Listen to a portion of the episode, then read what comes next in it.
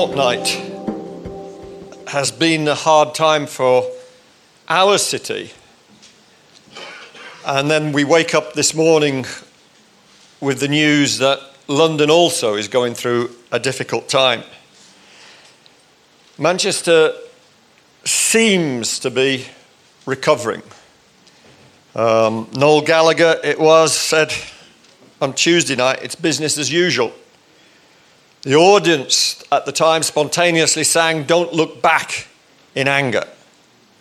The world, the world has been watching our city. The world will watch tonight as Ariana Grande, Coldplay, and you name them, they're going to be there, sing at Old Trafford, attended by many, this concert attended by many who were even at the arena concert on the night of the attack that 10 days ago. It's been wonderful even as we talk and announce about our International Sunday, that the church across the world has been praying for us and praying for King's Church. Uh, last week, if you remember, we welcomed uh, into this room people from across the UK and even Texas, USA, who came just to be present on our streets with us. I spoke a week ago, last Friday night, when it was deeper, I had to leave early and speak via the telephone on, on French radio, French radio broadcasting from Nice, and received many messages from Christians in Nice who assured us that they were praying for Manchester, as they too had suffered terrorist attacks. We've had messages from believers in India, from Ile de la Réunion in the Indian Ocean, from Canada, from Norway, from the USA, who have assured us of their love and prayers for us as a body, a body of Christ in this city, and of their love and prayers for our city at this time. It's been a hard time, and we're hoping for something better for our city. Jump in the TARDIS and travel back in time to 740 BC. The city of Jerusalem had been experiencing relative peace and stability and stable government. King Uzziah had been reigning there for 52 years. You can read about him in 2 Kings 15. Things had been calm. It was, however, in the year that King Uzziah died in 740 BC that things began to change. The change started to happen when a politician named Isaiah, uh, who had served in the court of Uzziah and went on to serve in the court of three other kings of Judah, he had had a vision which is recorded in Isaiah, in the book of Isaiah, chapter 6, a vision of the Lord in which he saw the Lord high and lifted up, seated on his throne, and the train of his robe filling the temple. In his vision, he saw the angels crying out, Holy, holy, holy is the Lord of hosts. The whole earth is full of his glory. Isaiah, he had this vision of the Lord, and he thought, because he'd seen the Lord, he thought he was going to die. And then one of the seraphim, one of the angels, came and touched his lips with a burning coal from off the altar, and said to him that because his lips had been touched, that, that he was that he was atoned, that his sins had been atoned for. Isaiah, because of what he'd seen, was spoilt forevermore. And Isaiah at that time was caught up in a call of God that totally transformed all his previous plans, all his previous thinking. It was interesting to see the graduates pass the microphone along and say what they were intending to do. I want to say to every graduating student today get caught up in the call of God on your life. No matter what it is, no matter what it is, when you had that microphone and you said, This is what I'm going to do, don't do it unless God has called you to do it. If God has called you to go somewhere else, go somewhere else. If God has called you to stay, stay. Do what God has called you to do. But to know what God has called you to do, first and foremost, like Isaiah, you need to get caught up in a vision of the Lord's glory. And to see him high and lifted up, to see something, if we could only, all of us, not just the graduating students, if only all of us could see something of what Isaiah saw, our lives would be so, so different, I believe, for most of us. Um, you know, Isaiah was spoilt. His name actually means the Lord saves. And he was caught up in the call of God in his life. And he left behind a political career to take on the calling of a prophet. He was called to bring the word of God to the people of God. It was a strange call that he had as he had to prophesy to his contemporaries, to those who were alive around him, about hard, difficult times that were to come, and also prophesy to a generation that would live long after he had died uh, about good things that would happen that he himself would not live to see. We know from Isaiah chapter 8, verse 3, that his wife also received a call to be a prophetess and joined him in his prophetic mission. Um, he worked alongside other prophets we'll hear about in the coming weeks. Micah, who prophesied uh, with, to Judah, the southern kingdom. Hosea, who prophesied to the northern kingdom. So, going back, just as Manchester's peace has been shattered, just as London's peace was shattered last night, uh, so too was Jerusalem's 2,757 years ago. It was shattered initially by the word that Isaiah brought to the people. The people of God, he started to prophesy to them who'd known this relative security 52 years, the same king, Uzziah reigning. He started to prophesy to them this is what's going to happen. You are going to be taken into exile. A foreign nation to that northern kingdom, Assyri- the, the Assyrians, the power of the time, are going to come in and take you captive to the Jude, to the southern kingdom where he was in Jerusalem, he began to prophesy.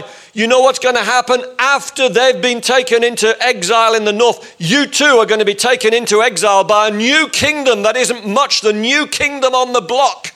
The Babylonians are going to come and they're going to also take you into exile. Difficult times are ahead.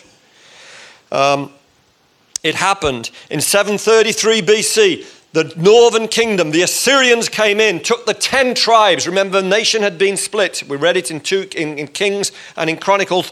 But the, the, the, northern kingdom was taken into, into captivity by the Assyrians, and the 10 tribes, 10 tribes of Israel were basically lost at that time. Uh, and then in seven, um, uh, uh, uh and, and then later on, the, the, the Babylonians came under. You know, Isaiah's message was simple. He said this the, your freedom is going, exile is arriving, pain is coming, but hope remains. God remains, and greater hope will come as we go through this. Hope is remains because better is going to come out of the other side of evil. So as you read through the book of Isaiah, especially the first 39 chapters. You know, there's 39 books in the Old Testament, and some people say the book of Isaiah is like a mini Bible. You've got 66 books, and it's divided into two parts. 13, the first 39 chapters represent the Old Testament, the last 27 chapters represent the New Testament. But in those first 39 chapters, you see a mixture of judgment interwoven with hope. This is Isaiah bringing the message to his contemporaries judgment. The people have sinned and deserve punishment for their unfaithfulness to God. But hope remains. God still loves his people and has a plan and purpose for them. Isaiah 53 as you go into the next 27 chapters of the book, you, you, you, you begin to see after those 39 um, that they represent the New Testament books. In Isaiah 53, we can't help but mention Isaiah 53. It's all about Jesus, Jesus, the suffering servant. And, and, and we find he's mentioned as the one who's pierced for our transgressions, crushed for our iniquities. The punishment that brought peace was upon him, and by his wounds we are healed. All we like sheep have gone astray and turned every one to our own way, but the Lord has laid upon him the iniquity of us all. In the whole of the Bible, in the whole of the Old Testament, Isaiah 53 is one of the last and greatest uh, signposts that God is going to do something to save humanity and rescue creation itself. Israel was exiled from the promised land for gross misconduct. And, but like Adam and Eve from the garden, and, and that's probably meant to be their part, part of the point that God, though, is still faithful. He will do what is promised. He will redeem humanity. Israel and even creation itself, he'll do so. Someone said this morning, Sumbo prophesied, creation itself is waiting for the sons of God to be revealed, the sons and daughters. There's something that's going to happen. Good is going to come out of the other side of evil. And hope, therefore, remains. This is the wonderful hope of the gospel. So, as we look in the second half of the book of Isaiah, we find clear statements about a coming time that Isaiah himself did not see when messengers would announce the kingdom of God. Isaiah 40 is what kicks it all off. Those wonderful verses comfort Comfort my people, says your God. Speak tenderly to Jerusalem and proclaim to her that her hard service has been completed, that her sin has been paid for, that she's received double from the Lord from the Lord's hand for all her sins, receiving double grace for all your sins. There's good news, there's hope, there's comfort here.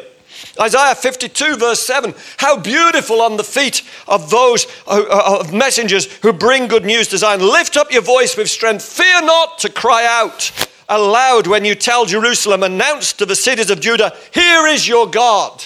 There's hope coming through the other side.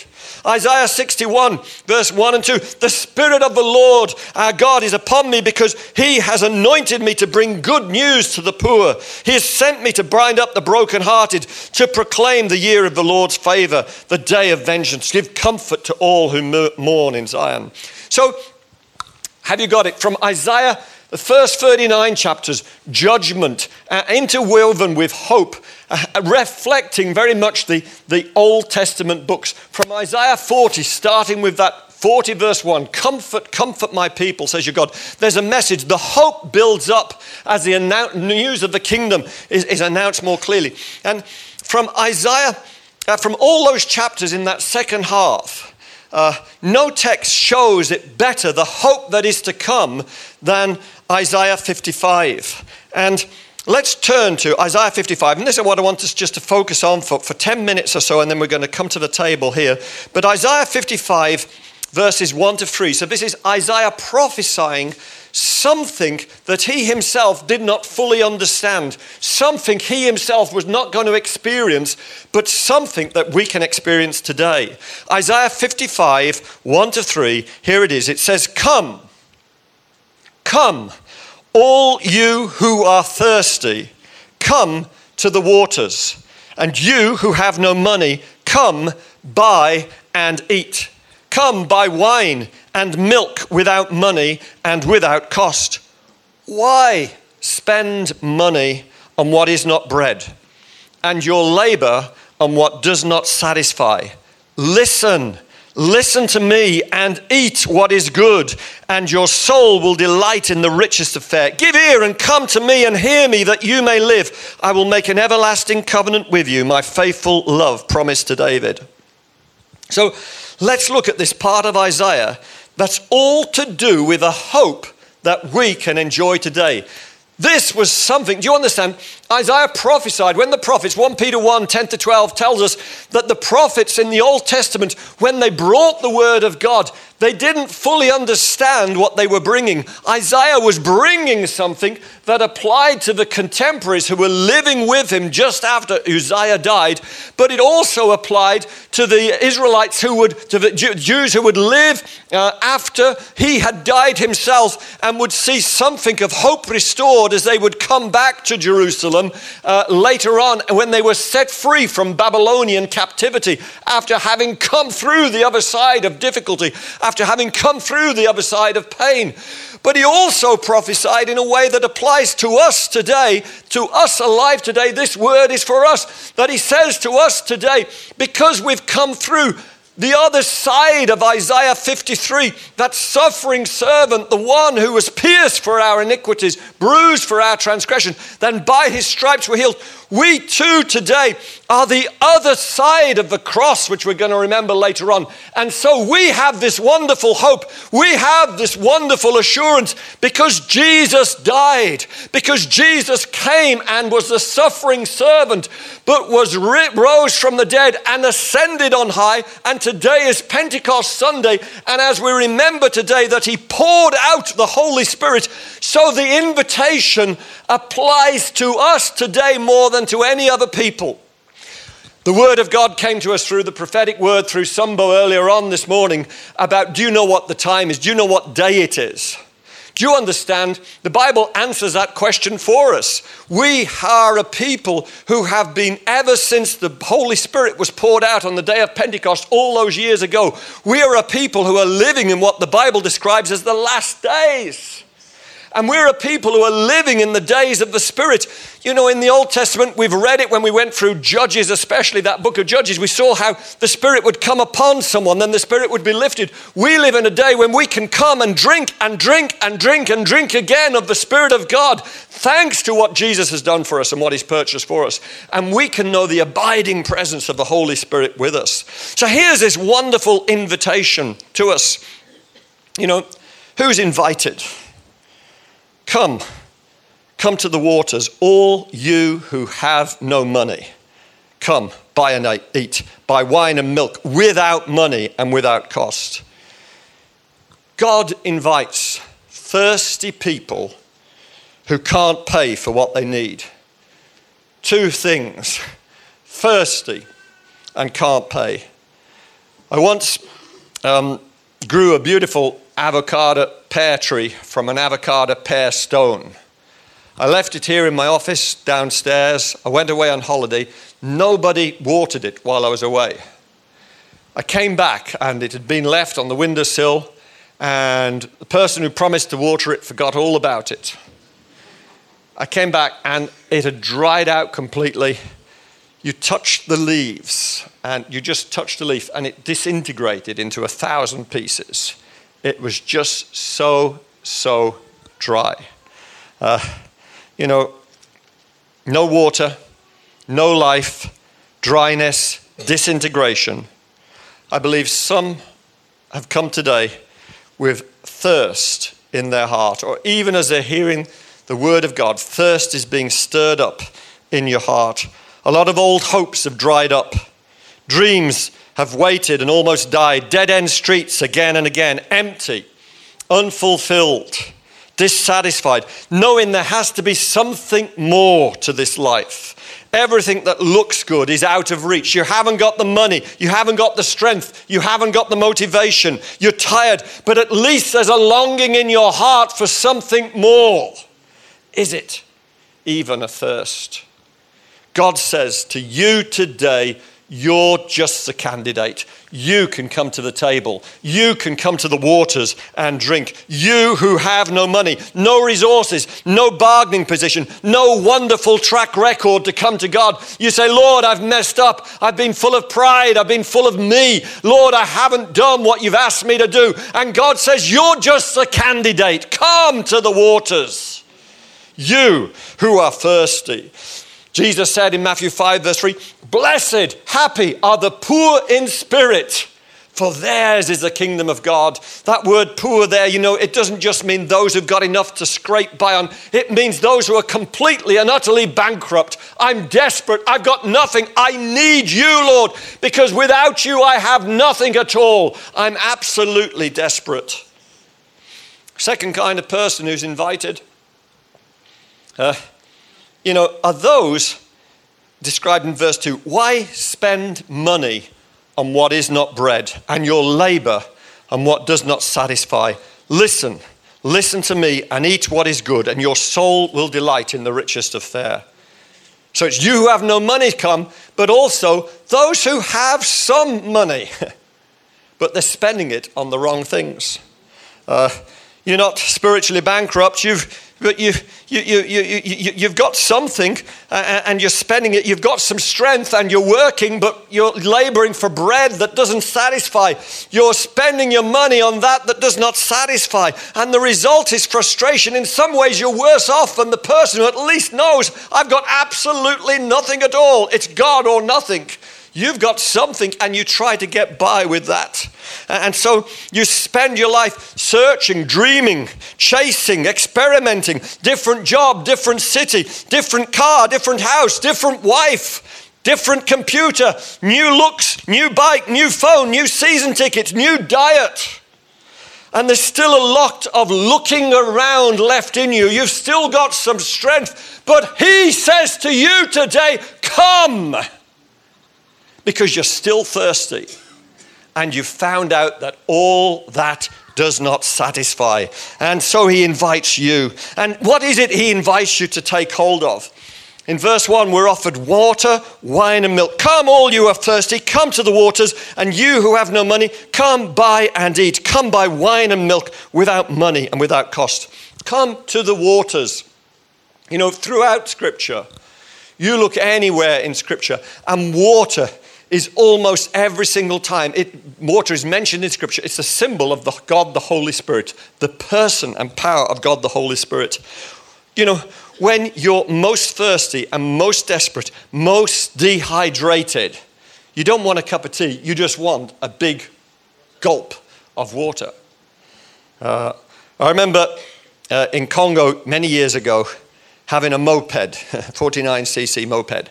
And, and been 20 kilometers away from home, breaking down and pushing that moped through thick sand and just walking, walking. And as the sun got up and it came to midday, the midday heat, and I was away from any village, just walking on a dirt, on a sandy track, pushing that moped. And I have never, ever been so thirsty in all my life.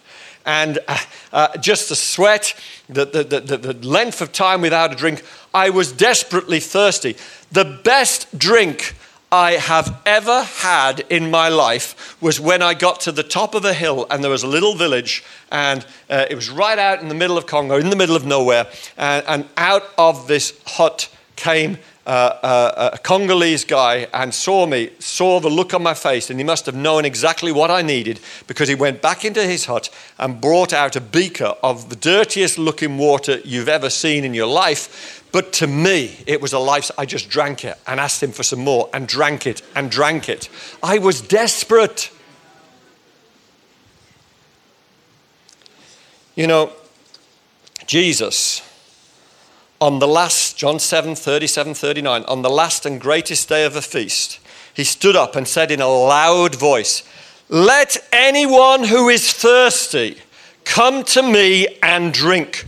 Whoever believes in me, as scripture has said, rivers of living water will flow from within him. By this, by this, in case we didn't get it, by this, John writes, he meant the Spirit, the Holy Spirit, who had not yet been given since Jesus had not yet been glorified.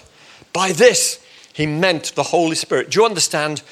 We live in a time, Isaiah prophesied about it. The invitation has a totally different level for us, new covenant believers living today on the other side of the, the death and resurrection of the suffering servant of Isaiah 53. We live on the other side of that, and we can come to the waters and drink freely, knowing that as we believe in Him, we can receive. We open up our hearts and we say, Come, Holy Spirit, come and fill me Come and, and satisfy the, the thirsting of my soul. Come and, and just quench this thirst, this dissatisfaction. Only you can satisfy. My soul thirsts for you. You alone, my soul thirsts for. Just that song we were singing. If you can say that and mean it, you're a candidate for being filled with the person and power of God, the Holy Spirit. The power of God and the love of God can so overwhelm you. You can know something of what Isaiah knew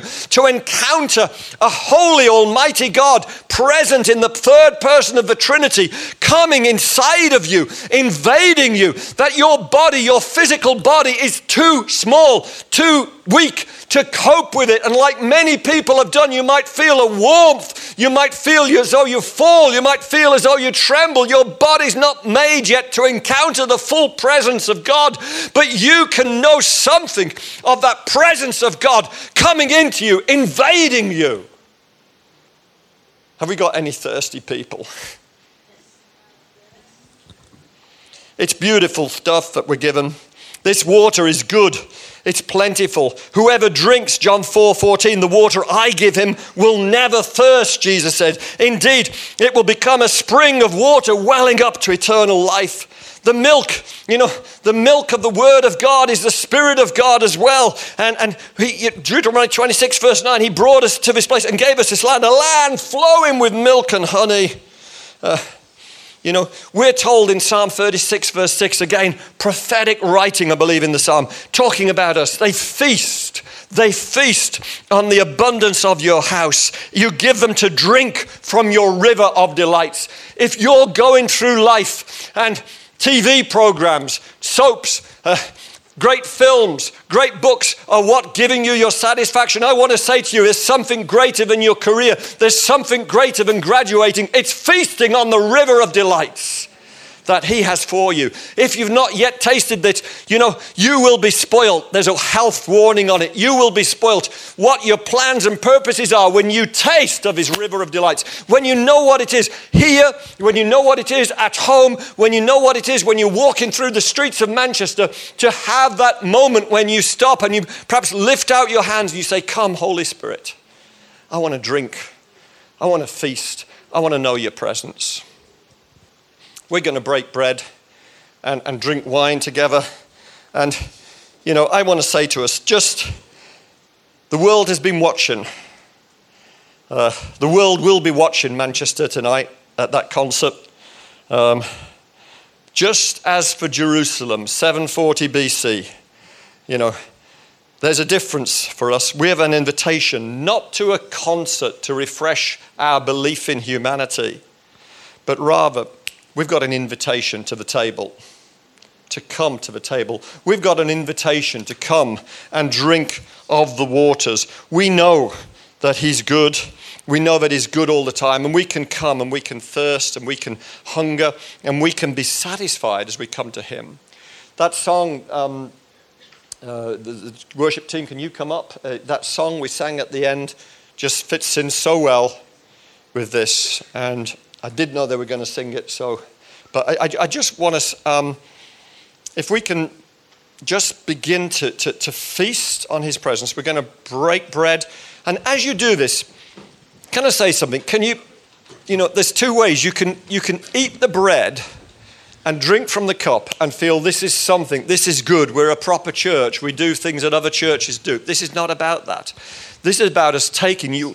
Augustine said this. He said, You are what you eat and drink. We're taking the life of God. We're taking the body of God, Christ. We're drinking the blood of God. We are what we, it's His presence. As we take this bread, as we drink this wine, don't do it in any flippant way. Do it in a way that you realize as you chew on that bread, I'm taking in a way the Bible, you know, the Bible talks about just using very uh, physical things for us. We, we're baptized in physical water to experience something of the death and resurrection of Jesus. This bread and this wine, it's physical stuff, but as we take it, there's another dimension to it. We receive his life, His life into us. If, you, if you're sick, physically sick, you can receive healing. If you're discouraged, if you're wanting of the Spirit, even as you take the bread and drink the wine, you, you, you're coming to the waters, you're coming to the table and you're feasting them. So, so could we just like just for this, we're going to start singing this song, but could we just get into groups around about seven or eight, and perhaps a couple of stewards could just come and help us pour more uh, uh, uh of the wine into the cups, and we're just going to get into groups seven and eight and just begin to declare in front of one another your hunger, your thirst for God, and say, Lord, I'm, I'm taking of your life into me now. And just so get into groups seven or eight and uh, just make sure nobody's missed out on this, please. Um, so just, just you might need to stand up, move around, and then send someone from your group to get some bread and pass it around and take a cup.